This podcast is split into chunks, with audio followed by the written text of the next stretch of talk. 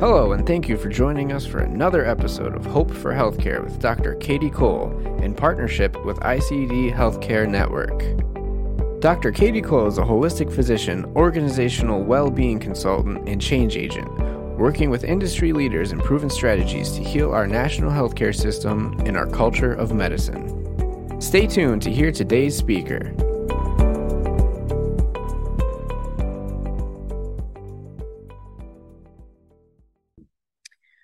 Welcome everyone to Hope for Healthcare podcast. Today I have a very special guest, Dr. Mohamed Saleh. And I actually met Dr. Saleh at the National Burnout Symposium in June in New York. He is currently a partner and consultant with the O'Brien Group and a thought leader in shifting cultural mindsets by redesigning business systems. Dr. Saleh has has a successful track record anchored in over two decades of hands on transformation with a strong interest in making a global difference by providing distinctive, leading edge, lean inspired education and advisory services aimed at helping organizations to achieve the highest levels of performance excellence.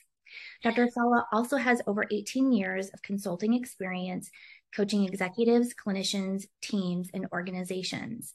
He is an international keynote speaker, writer, mentor, executive coach, and an experienced trainer with the ability to relate to all levels within an organization, unleashing their full human potential as leaders while successfully aligning their objectives. Well, welcome, Mohamed. I am so excited to interview you today. I know you have a lot of great information to share. So oh, thank, you. Such a pleasure. Yeah. Well, um, I know that you have some really informative and inspirational slides to share with us today. I'm really excited about this format we're sharing. Um, but, you know, first, I always like to start out hearing more about how you became interested in consulting, learning about lean management, and helping our healthcare organizations adopt and integrate lean.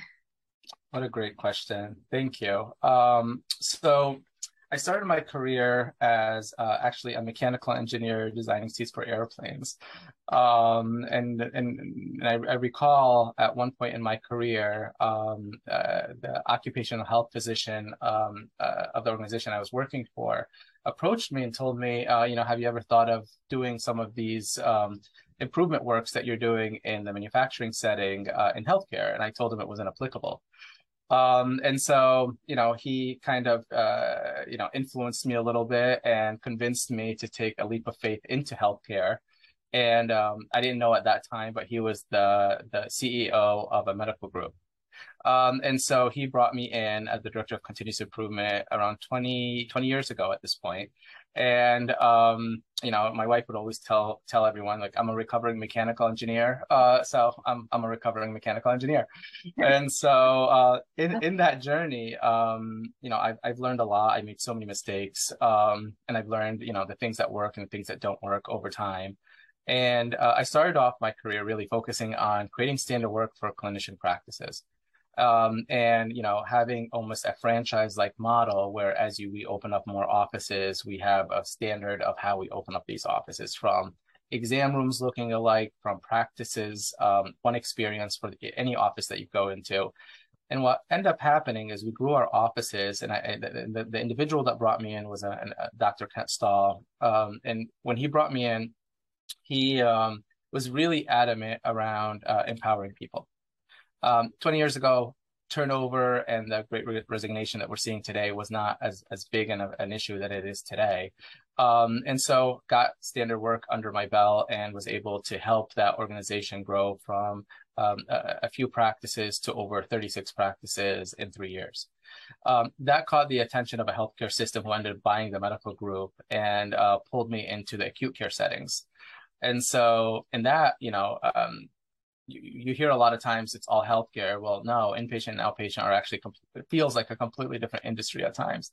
Mm-hmm. And so in that, um, I uh, ended up helping lead a transformation um, with an alliance work with the organization I was working with, and uh, uh and uh, Memorial Sloan Kettering. And so my focus at that time was really oncology and neurology, and that was um, my first step into building institutes and then that became a really a passion of mine is how do you create how do you flip organizations sideways so that you could look at it through the the, the lens of the patient mm-hmm. through the continuum of care they go through rather than looking at them as functional silos, being medical group, being specialty, being uh, inpatient, being rehab. These, you know, tend to sometimes work in a very silo manner. And so, um, I worked with uh, a phenomenal leader. Her name was Donna Handley, and she helped lead um, the Institute build uh, for that organization.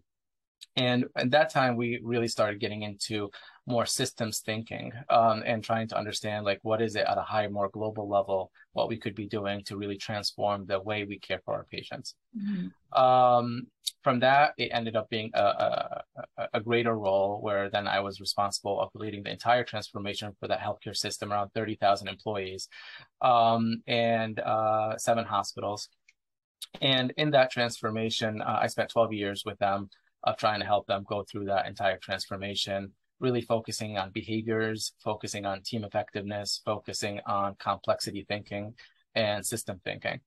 Mm-hmm. Um, I also, during that time, uh, was getting my doctorates and trying to understand what are the socio characteristics that impede the adoption of certain systems that we kind of try to migrate in. We call them lean systems sometimes to try to bring them in. And what are the things, that, what are some of the characteristics in organizations that accelerate the adoption and what are the things that actually hold back the adoption? Mm-hmm. Uh, and so that served me really well as I started moving into consulting um, and, uh, and and starting working with different clients across the country to be able to like you know serve a greater, broader purpose.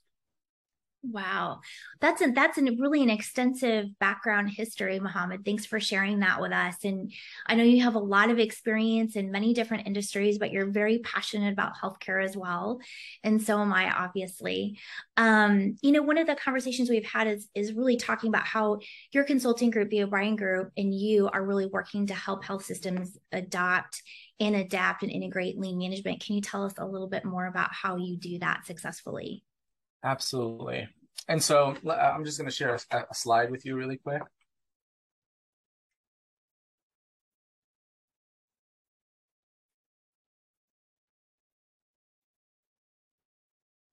Do you see my screen or my emails? Yes, your screen. my screen. Okay. Slide. This, uh, is that better? Yes, that's perfect. Awesome. All right. So one of the things just really quick for all of you listening, if you're listening in the car, you're on a podcast on Spotify or Amazon, we will have the all of these slides available for you um, on the website under Mohamed's information. Awesome. Great. Thank you. And so, um, usually the approach that we take is as we go into organizations, we, we really want to understand the appetite of the organization. Why do they want to do this? And so um, some organizations are copying what others people did as best practice. Some people are discovering their own of how they could be, uh, you know, compete with themselves and how could they evolve from where they stand. Um, and some people are really just struggling with a significant problem and are seeing this as a vehicle or a venue to solve for some of those problems. In the beginning, as we started to understand that commitment, we really need to understand that why. Um, the area that I'm very passionate about, and uh, and and so are my partners, um, is really around understanding physician burnout, the clinician burnout, and understanding what are some of the contributing drivers that um, that that cause those burnouts. Uh, Dr. DuChamp being, you know, a thought leader in this space. And um, as we do this, we as we understand the why, we also try to understand, okay, what are the relationships they have with some of these issues, as well as what are the relationships they want to have with us are they looking at us as someone who will drive the change for them? Are they looking at someone who will just be an advisory, but they want to drive the change? There's an important, it's an, an important step that is often forgotten or skipped is trying to understand and outline the relationship of what, what do you want us to do and what capacity you want us to do it in. Then after that, we do a lot of initial um, key stakeholder interviews. Uh, usually we do a, a, broad span of the entire organization to try to understand all the different players, what are their pain points, and kind of correlate some of those interview questions uh, and interview um, feedback into buckets of potential opportunities that we could, you know, quantify around the why. Um, and from that, we start fostering a commitment of how we're going to make these changes happen. So since burnout is a big, huge um, uh, national crisis in many areas, and a lot of people, people are feeling distressed and uh, the some of the areas that when we walk out with fostering a commitment is things like you know what is our you know if you're in like um, uh, an EHR system some people call it after hours or pajama times. How much time is this, uh, the physician spending after hours um, doing additional work that they couldn't fit during their day? Um, what does your employee turnover look like? What does your employee satisfaction look like? What does your patient satisfaction look like? Those are top key metrics that we look at as when we look at fostering a long-term commitment, having those so that we don't get so micro and wanting quick results, but really looking at the long-term vision here. That makes sense. Yeah. Um, and so a lot of times um, in healthcare specifically, people want proof before they could commit. So we would have to kind of alter this model or adapt this model a little bit based on that need, but it comes with some complications when you do that. Uh, because the organization doesn't have really the commitment that we're doing this, and so you don't feel the um behind, you know, that transformation. Um, and so the second step, once we have that, uh, we start looking at assessing the current state of the organization. I personally have used two different tools that I find very valuable to assess the current state of an organization. The Malcolm Baldrige assessment tool is one that is very near and dear to my heart. Um, and that's the one I use significantly when I do transformations. Um, uh, the one I'm most familiar with is the healthcare one and the school system one. And so those are the, you know, very similar to each other. Uh, but also the Shingo assessment tool, which is, you know, a very strong assessment tool to understand the current state of an organization. Each have different values. And so I've learned to combine both of them into our own assessment tool, which allows you to have the best of both worlds. Um, the thing that Shingo offers that most other assessment t- tools do not offer is they look at the culture's behaviors um, and, and understand like what are some what are the systems in your organization, what behaviors are you producing, not what results are you getting. Mm-hmm. Um, and so it, results is important, but it's not, it, it, it has a deeper dive into the culture itself and understanding, okay, how are leaders leading with humility? How mm-hmm. are leaders respecting every individual? Tell us the behaviors that they're going out there doing every single day and in a disciplined manner to respect every individual. Um, if, and so both tools have significant value. Then we try to align the true north based on understanding the current state, understanding the why, under, okay, now we want to align it to what our organization is trying to aim for. If it's a financial strength or some quality metrics, or if it's employee engagement, or if it's um, uh, uh, you know uh, patient experience. These are all different things that we want to align all our efforts around, whatever the gaps were around that. Then we start designing an approach, and I'll talk a little bit more later around designing that approach uh, when we come to end this podcast. But designing the approach is actually talking about designing your transformation how do you want your transformation to happen? Um, and so that's usually a long session, usually over multiple days that we design this approach to understand everyone's on board. Everyone knows how we're going to be doing this transformation. And we walk out of that with a plan of how we're going to transform, understanding both the risks and costs associated with our decisions. I mean, I, yeah, I think and what's so unique about your consulting program is that you do kind of like a mini, it sounds like a mini assessment of what the healthcare system's true needs are because each healthcare organization is unique and what, you know, what they want to look at, their drivers of burnout. So it sounds like you really tailor your program to the individual needs. Uh, yeah, very, yeah, yep. Um, one of the things I want to just add to that is as you look at that that transformation and look at how you're getting um, the biggest bang for the buck, it's not it's you could alter it. It's not a one size fits all, and it's not set in stone once you have it. And so you learn as you go through this journey, and you could also alter that based on what you learn in the journey.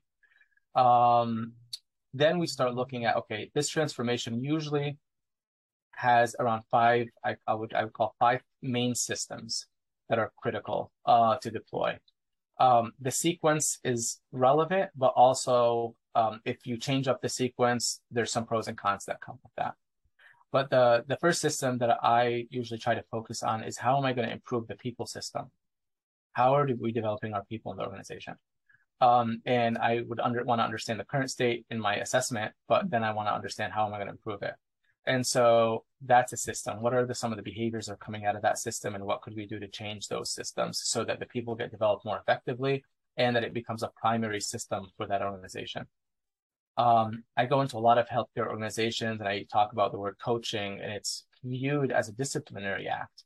Mm. Um, it's not even viewed as development. And so that's a culture that we own and we have to shift that, you know, our job primarily is to coach and develop people. Yeah, um, yeah and so, um, and I, I, see this missing in so many lean transformations um, eh, that they do not include the people system as part of their focused areas. Um, the other two systems that are frequently used, one is the strategy deployment system, is how do we execute on our initiatives? Um, what's the process that we use today? And what's the process that we want to move towards? Mm-hmm. A lot of times, especially, especially living so much in healthcare, I'm more biased to healthcare mm-hmm. uh, and find that we have a very significant firefighting culture um, in a lot of different systems that we see. And so, how do we get out of the firefighting to be really focused on the true north, those those few, you know, can't fail initiatives, and just stay super focused on those? And I'll talk about those a little bit later today. Um, the other thing is around redesigning the value stream, and so looking at the patient's continuum of care and understanding what is the biggest pain points for the patient and then putting action teams together to be able to resolve them. Sometimes they're called rapid improvement events that we do. Sometimes they're called Kaizen events. Uh, but those are, you know, large, significant cross-functional team events often that are sometimes five days long that, you know, people will design something when they go into this event. Uh, they'll test it during the event and walk out of that event with a finished product. Mm-hmm. So this is not a design session that we just throw a bunch of ideas and we walk out. No, we have to test those ideas during those five days. So people that try to shrink the five days to two days, they don't really benefit from the experimentation process that happens. And so they'll unfortunately find a lot of hurdles down the road because they didn't have the chance to experiment with them when they had this card protected time to do it in. Uh, the other area that's important is after we make these improvements, how are we optimizing how the knowledge how are we sharing it and how are we uh, warehousing it? Okay. and so we start getting into standard work and warehousing standard work so that if i'm an ma in one office how does an ma in another office not reinvent the wheel with a new idea? And so we start looking at our knowledge systems and understanding how we're sharing information with one another.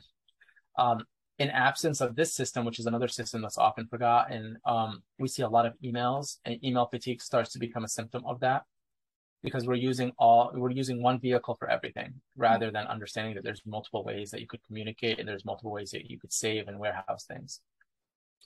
And the last system is what we call the daily management system.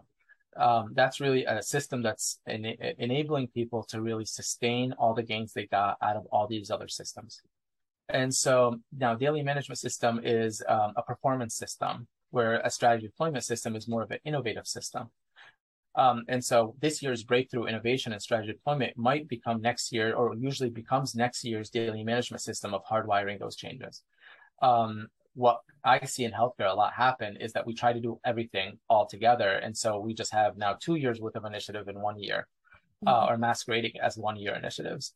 Um, and so these are often the systems that we focus on. In this phase of deployment, really depends on the size of the organization in the age of the organization. Those it comes back to those socio characteristic things that I talked about of what impedes people to adopt certain systems. A large organization, a small organization will have different characteristics. A union versus a non-union will have different characteristics.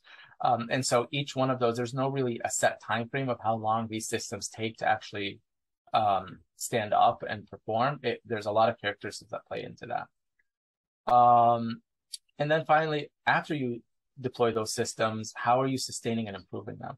And so looking at like how are we reflecting our strategic position? Is our operating model and that deployment systems serving us to have a strategic position or do we have to refresh it so that we could have a strategic position in our market?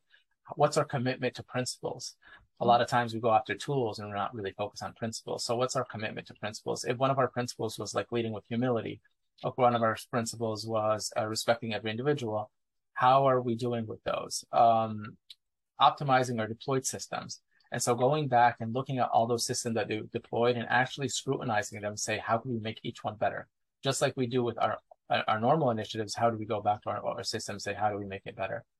And then looking at broader spread. And so starting to looking at what, what are some of these system gains and starting to teach and educate areas that have not done this yet so that they could learn from our mistakes finally, um, one of the things I like to do is what we call sustainable strategies. Mm-hmm. And there's so many out there, um, and it depends on the context of the organization.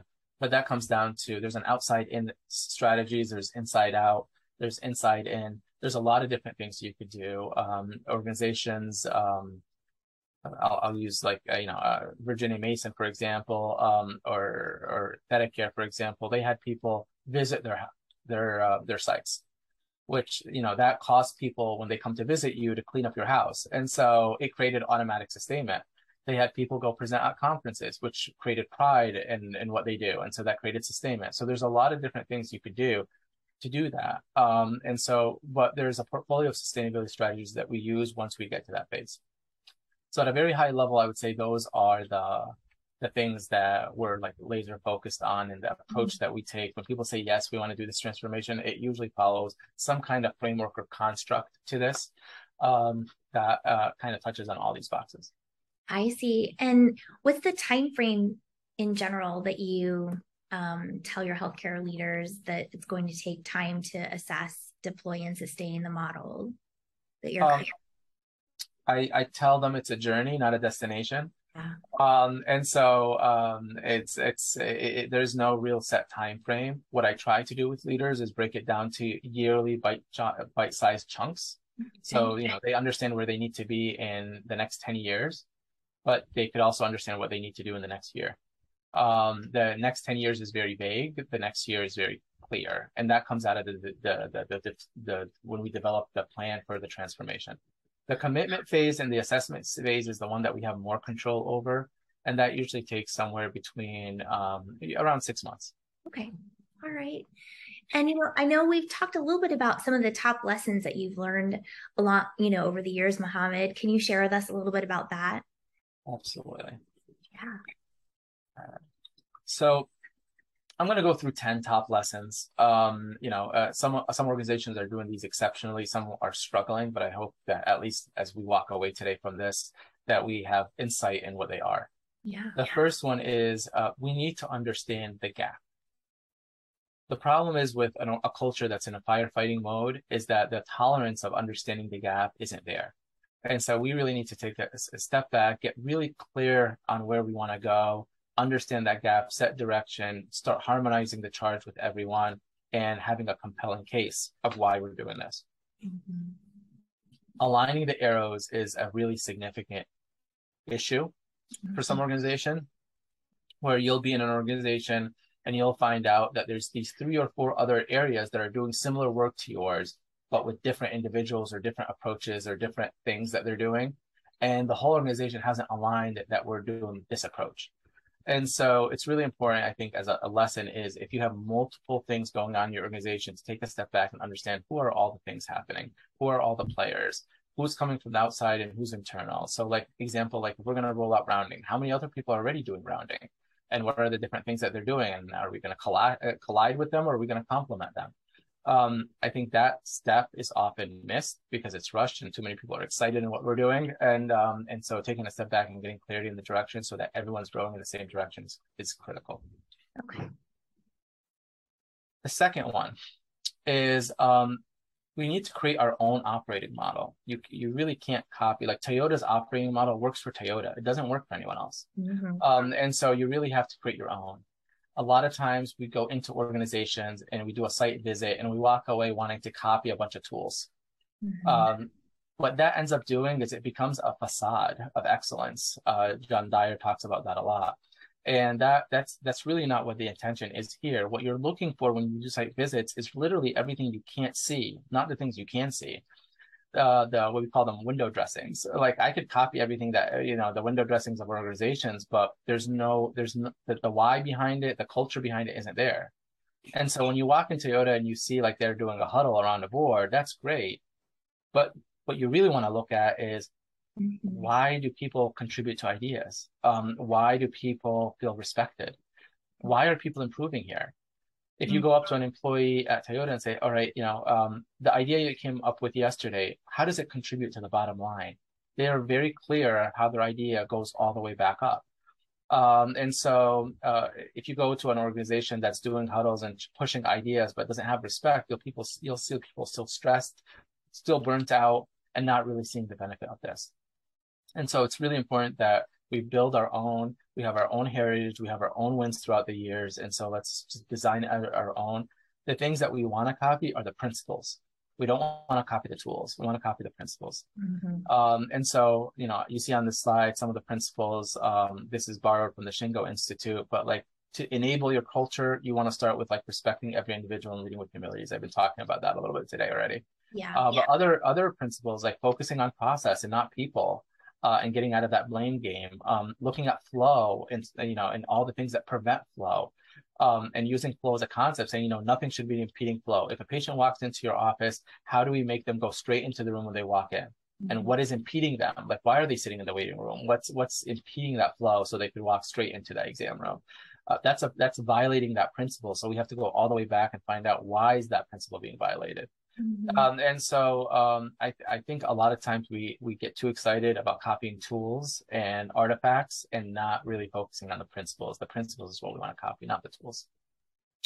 I really like that, Mohamed. That's that's definitely a good lesson learned for sure. And I like that you say that you can't just you really have to tailor the principles and the tools the organization based on the organizational values exactly. as well yeah. Absolutely absolutely. You want to anchor everything all those principles into your values as well because that, that it, it take you know it's it's the culture you want to transform.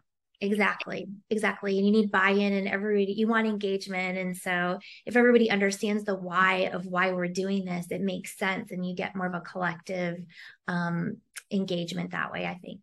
A hundred percent, hundred percent. And an example of like copying a tool, you know, I saw, I'm just making it, uh, uh, you, I saw an organization rounding and so I went back to my organization. I, I said, you know what? We're going to start skip doing skip rounds or we're going to start doing rounding. I just copied a tool. Well, if I ask those people, why are you rounding? They might say, you know, our goal is every time we go out to the floor, if it's an inpatient or outpatient, to show how I could lead with humility. I'm going to perform a few things to show them how I'm leading with humility. I'm going to show them my curiosity.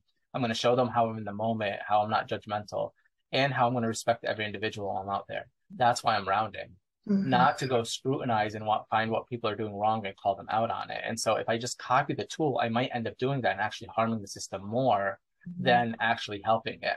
And mm-hmm. so I feel, okay, skip rounds. I'm going to go out there. I'm going to find what the issues are. I'm going to tell people we need to fix this because that's my job. Well, actually, that's not the intent here. You copied the rounding concept, but missed the invisible stuff, which was I'm going out there because I'm trying to show them how I'm going to lead with humility. I'm trying to show them how I'm going to respect everyone on this floor.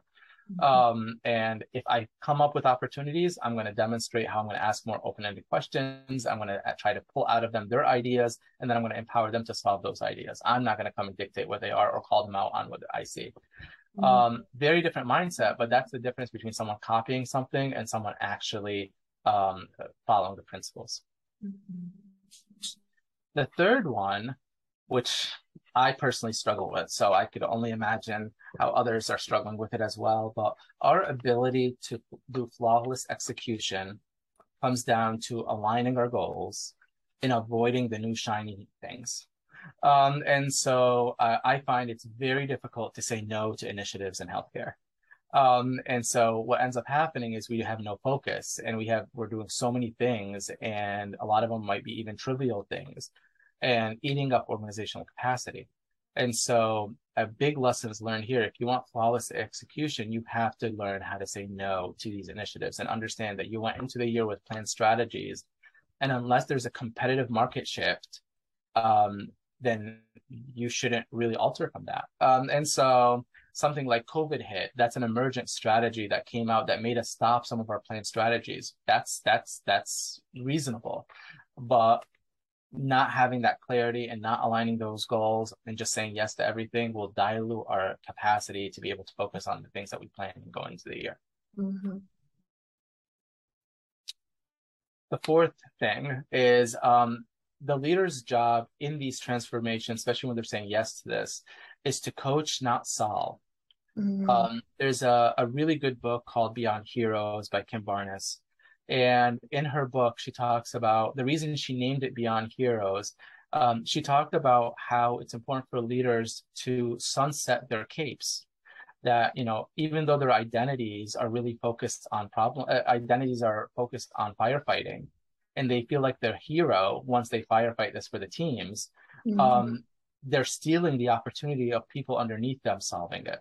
Mm-hmm. Even though, and so how do we you know, focused on that we're not the hero. Our teams are the heroes, the frontline people that are serving the patients every single day. How do we how do we make them feel like the heroes?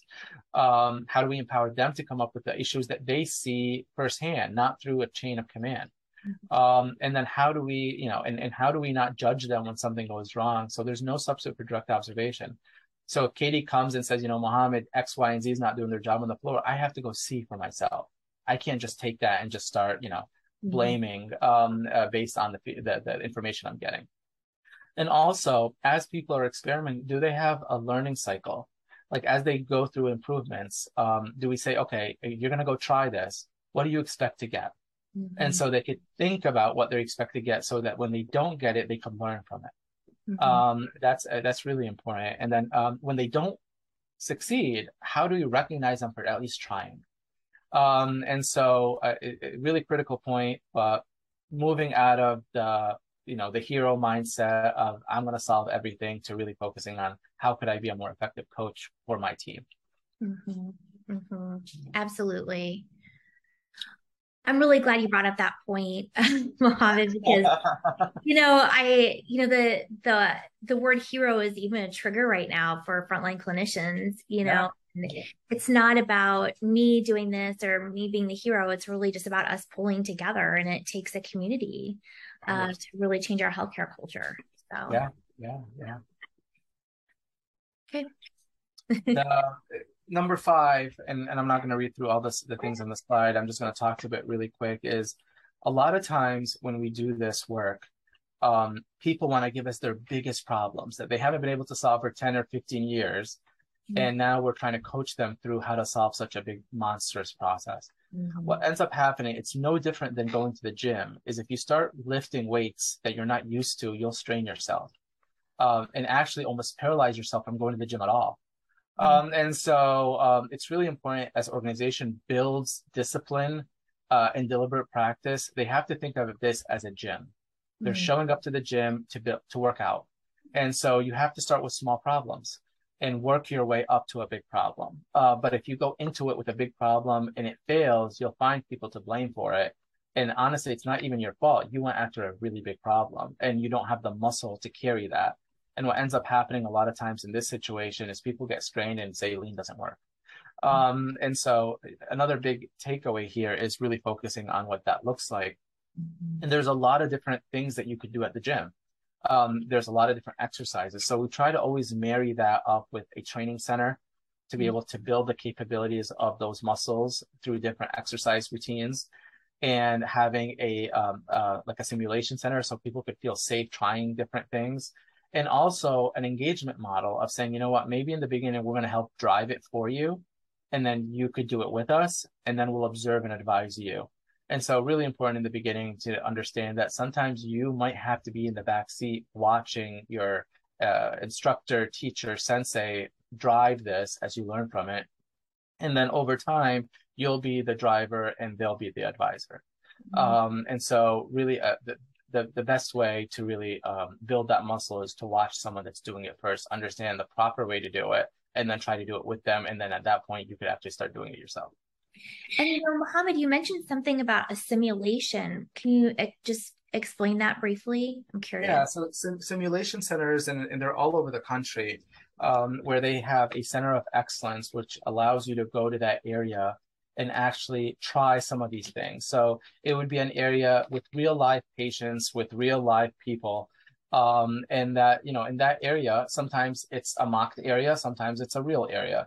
Um, and what it ends up doing is there's a lot of, um, I would call a little bit extra buffer in those areas that allow people to watch you, how you're doing things on the floor, how are you problem solving, how are you fixing things, and be able to help you build that muscle in that safe environment.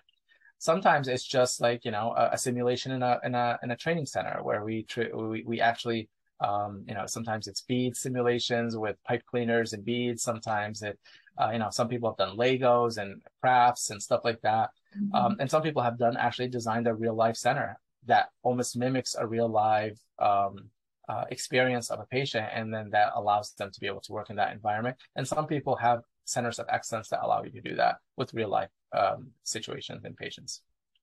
Oh, that's terrific. I love that idea, especially as a psychiatrist, role playing and yeah. doing simulation work is really beneficial. And I think allows you to see how it works from the very beginning, at the beginning process of the patient entering until the end when they're being checked out. So that's great. Yeah. Lesson number six is when you're redesigning, um, you need to be fully engaged. Mm-hmm. Um, a lot of times, you know, that we I, I try to understand a little bit. So that sometimes it's just terminology, but there is a difference between buy-in, commitment, and engagement. And a lot of times, people that are bought in think they're engaged. They're not. Uh, and so they're very different definitions. Buy-in is really someone writing the check and giving the charge and authority to go do this. Mm-hmm. Uh, commitment is someone saying, you know what, I'm committed to this. When there's an issue, come to me. I'll help you fix it or remove that barrier engagement is really saying, I'm going to roll up my sleeve. I'm going to go out there and I'm going to do it with you guys. So, mm-hmm. you know, one of the presidents of a, healthcare system I was working with, I coached her for over seven years. And in her um, in her trajectory doing this, um, in year number three, she said, "You know what? I want myself as the president and my direct reports to be the ones providing lean training to all the frontline staff. Mm-hmm. And you know, could you teach each of us like maybe two or three hours worth of content and have us train our people?" That's awesome. That's fully engaged. Um, and so, you know, we, we talk a lot is a lot of the reasons these transformations fail is it the leaders on top view it as a spectator sport. Mm-hmm. This is not a spectator sport. You need to roll up your sleeves and you need to go out there and you need to do it with your people.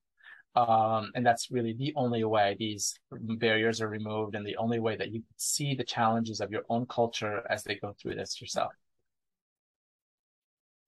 Number seven, and this is a piece that is um, that is is very near and dear to me because a lot of times people will ask when is this over?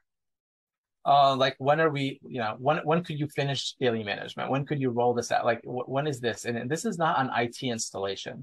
So it's really it's, it's so you'll see a lot of people especially in the change management world the lean world um, even uh, continuous improvement world in general um, we never use the word like program because program sometimes indicates that there's a destination. Um, we don't have a destination. We have a journey. Um, and so how do we create that journey so that as we go through this journey, uh, we are constantly learning and evolving because, um, you know, it's, it, healthcare is, it's a never ending journey. And so it's hard to define a destination for something like a healthcare transformation when it's consistently evolving over the years. Mm-hmm. Um, and so viewing it as a journey um, and not a destination, I think it's critical. I think, um, you know, there's, uh, I'm blanking on the author's name right now, but he, he was talking a lot about finite versus infinite games. Mm-hmm. And a lot of times you want to be in that infinite mindset, not that finite mindset where you're, you know, you're, you're playing to stay in the game. You're not playing to win. And so people, you know, people like Microsoft, um, you know, they're they're playing for the in, they're they're playing for the journey. They're not playing for the destination. Mm-hmm. And so if a competitor of theirs does something better than them, they'll say that's great. Okay. Um, but they're still looking at the whole journey. They're not looking at, oh, we lost. Uh, no, that's not it. Sometimes you lose, sometimes you win. But if you look at it as a trajectory, um, that's huge. And that's something, something like the Shingo assessment tool allows you to do they they quantify things like a, a qualified phase, then a bronze phase, then a silver phase, then a gold phase. Okay. And gold means that you're the best in class in the country. That means anyone in the country that wants to visit the gold standard, they could come to you. And now because everyone around the country is trying to be that gold standard, it's constantly a moving target. So it will always be a journey. Um, and so, and it will always pull you towards that gold, that best in class how you design that criteria, each organization can design it in each, each, each, each way they feel like works best for them. However, if you go to the Shingo Institute or the Malcolm Baldrige, there, there's a lot of tools in there that could help you design this. And when we work with organizations, we help design it for them mm-hmm. or with them. Number eight is um, we want to make sure that we don't go wide and shallow without actually making a dent in the organization. And so it's critical that we go deep into a value stream. Um, when I was working with a, a large healthcare system, uh, we did a, um, uh, you know, I had around 30 individuals reporting to me, senseis and facilitators. And so, you know, we had a, a, a good amount of um, footprint in the organization. to be able to go deep in certain areas. And what we ended up doing is we ended up picking a patient, just one patient. That was an oncology breast patient. And mm-hmm. we followed that individual throughout the entire continuum of care of that patient, from medical group to specialty to inpatient, radon, surgeon, medonc, all that stuff, inpatient, and out to rehab, survivorship, and even got into like, you know, research and clinical trials and stuff like that to see what the, all the way to rehab and, and, and home care and look at every single step of the way that patient touched and what got in the way for that patient. And we said, if we could make a difference for that one patient, what would we have to design across all the entities? Mm-hmm. And so in this in this um, in this example, there's around 480 departments in this healthcare system, and we found only 14 departments that patient touched. And so we selected those 14 departments, you know, throughout all the entire continuum of care, one in rehab, one in, um, you know, a few in the inpatient world, a few in the outpatient world, um, and even all the way up to strategy and marketing, how they found out about, about us, because they touched that too. Um, and we went through the entire of those 14 and we spent a year making sure that we improved the experience for that patient. And what ended up happening is there's things that the patients that had, uh, you know, uh, you know, uh, something questionable, a tumor of some sort, um, sometimes would wait three to four weeks until they would get, you know, a, a direction of what we're going to do with them. And, um, and they were able to cut that down to two or three days. So patients that have something suspicious within two or three days, they know exactly what their treatment plan is going to be. Wow. And so things like that. And so we started looking at that. But as we were going down, we also started designing a daily management system in those 14 areas to say, how are we going to make things visible? How are we going to communicate each day? How are we going to look at if we're winning or losing performance wise? And how are we going to, as we look at winning or losing, how are we going to make sure that when we're not, that we're learning from it and coming up with improvement ideas to move us forward? Number nine um, is during this process, it becomes very messy.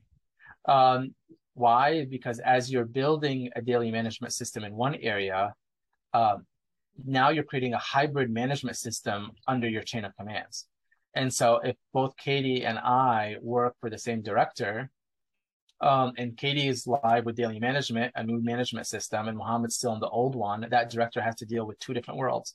Mm. Um, and it gets worse for a VP who has now multiple directors, some on this system, some not on this system. And sometimes for that vice president to have everyone underneath them on this new system, sometimes could take up to a year. Um, and so that means that individual will be in a very messy place for an entire year. And, you know, and, and you just have to trust the process that you'll get out of that messy system. Um, and, but if you feel like it's too hard for you or it's too messy or this is not working, I can't manage like this, uh, you end up short circuiting the circuit and not continuing with the transformation. Well, and Mohamed, I think this is probably where leadership coaching is very essential to help, you know, learn how to have coping skills and hold the space for managing these two different worlds. I love what you just said. Yes. Um, and the reason I love it very much, it's it's lesson number 10. hey, awesome. I did not know that, just so you know. it's All new for so, me too today. yeah. And so as you're in this messy system, um, how as you as leaders from the CEO on top all throughout the chain of command, how are you supporting these people in this messy world as they transition from one area to another in this gray swamp, I'll call it.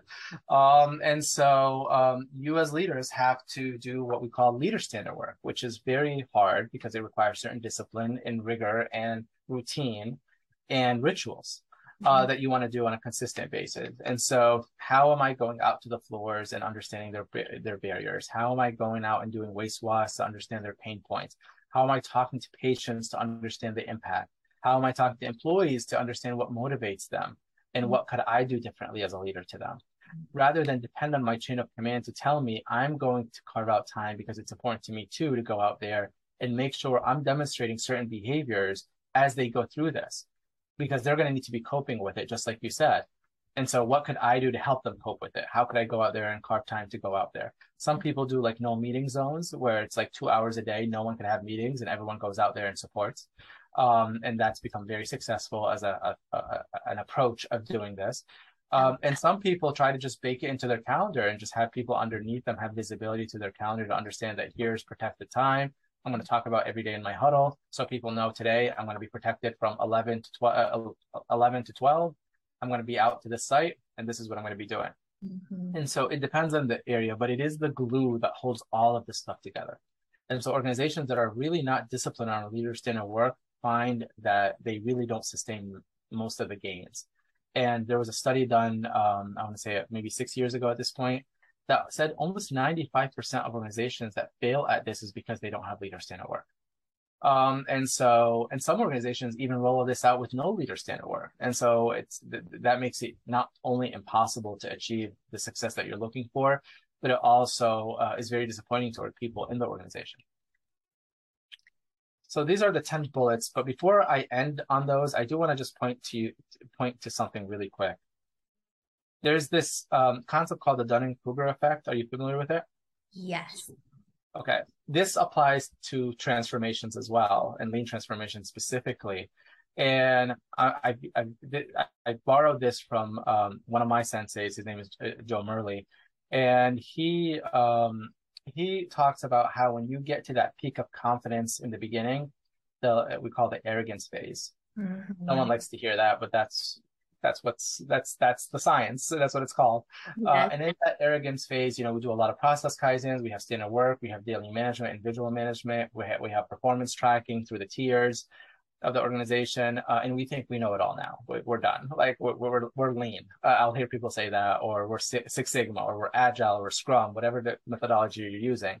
Mm-hmm. And what ends up happening right after that, there's tidal wave of disappointment that comes when you realize things aren't working and nothing's being sustained and there's limited adoptions in pockets of your areas um, and it ends up being at this unfortunate crossroad of are you going to abandon all these efforts and just make it a flavor of the month or are you going to continue and mm-hmm. the deciding factor of continuing or abandoning comes down to two things are you going to start doing leader standard work more disciplined and are you going to advance your problem solving skills of the people that report to you if not, you're most likely going to abandon it. If you do, then you have an ability to go back up again.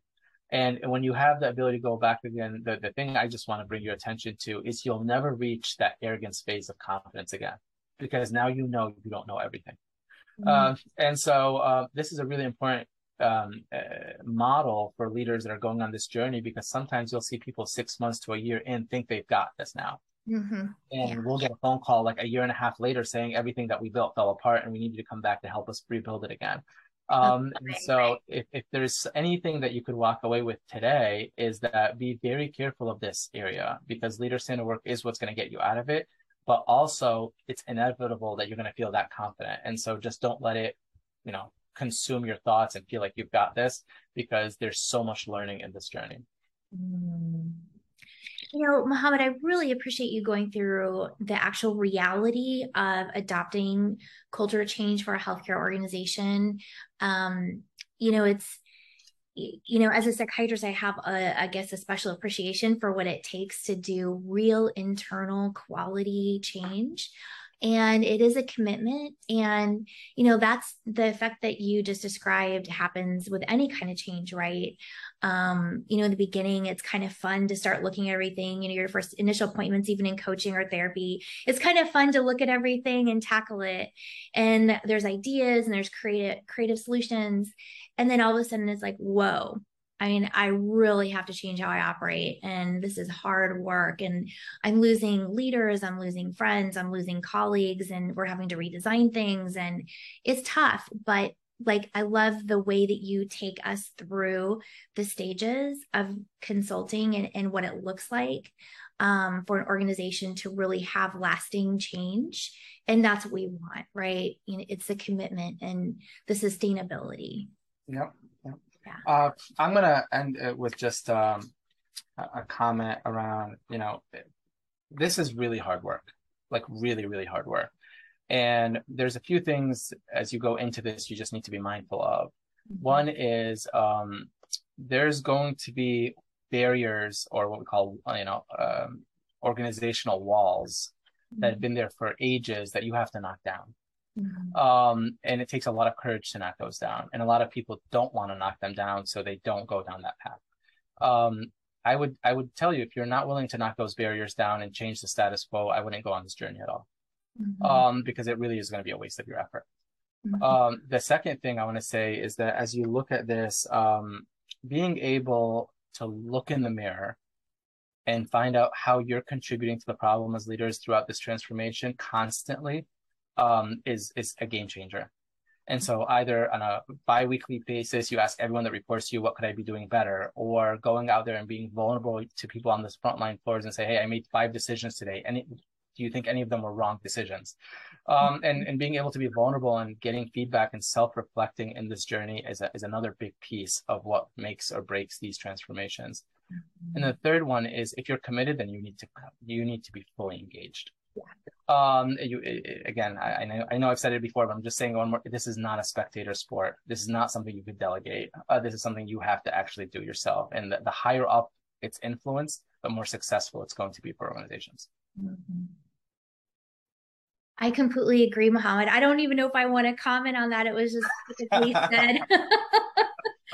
so I, yeah, I think it's a good place to end for our audience. I mean, I, I was going to ask you if there's one last thing that you wanted to share, but I think, um, I think the commitment piece is definitely a good place to to wrap up today.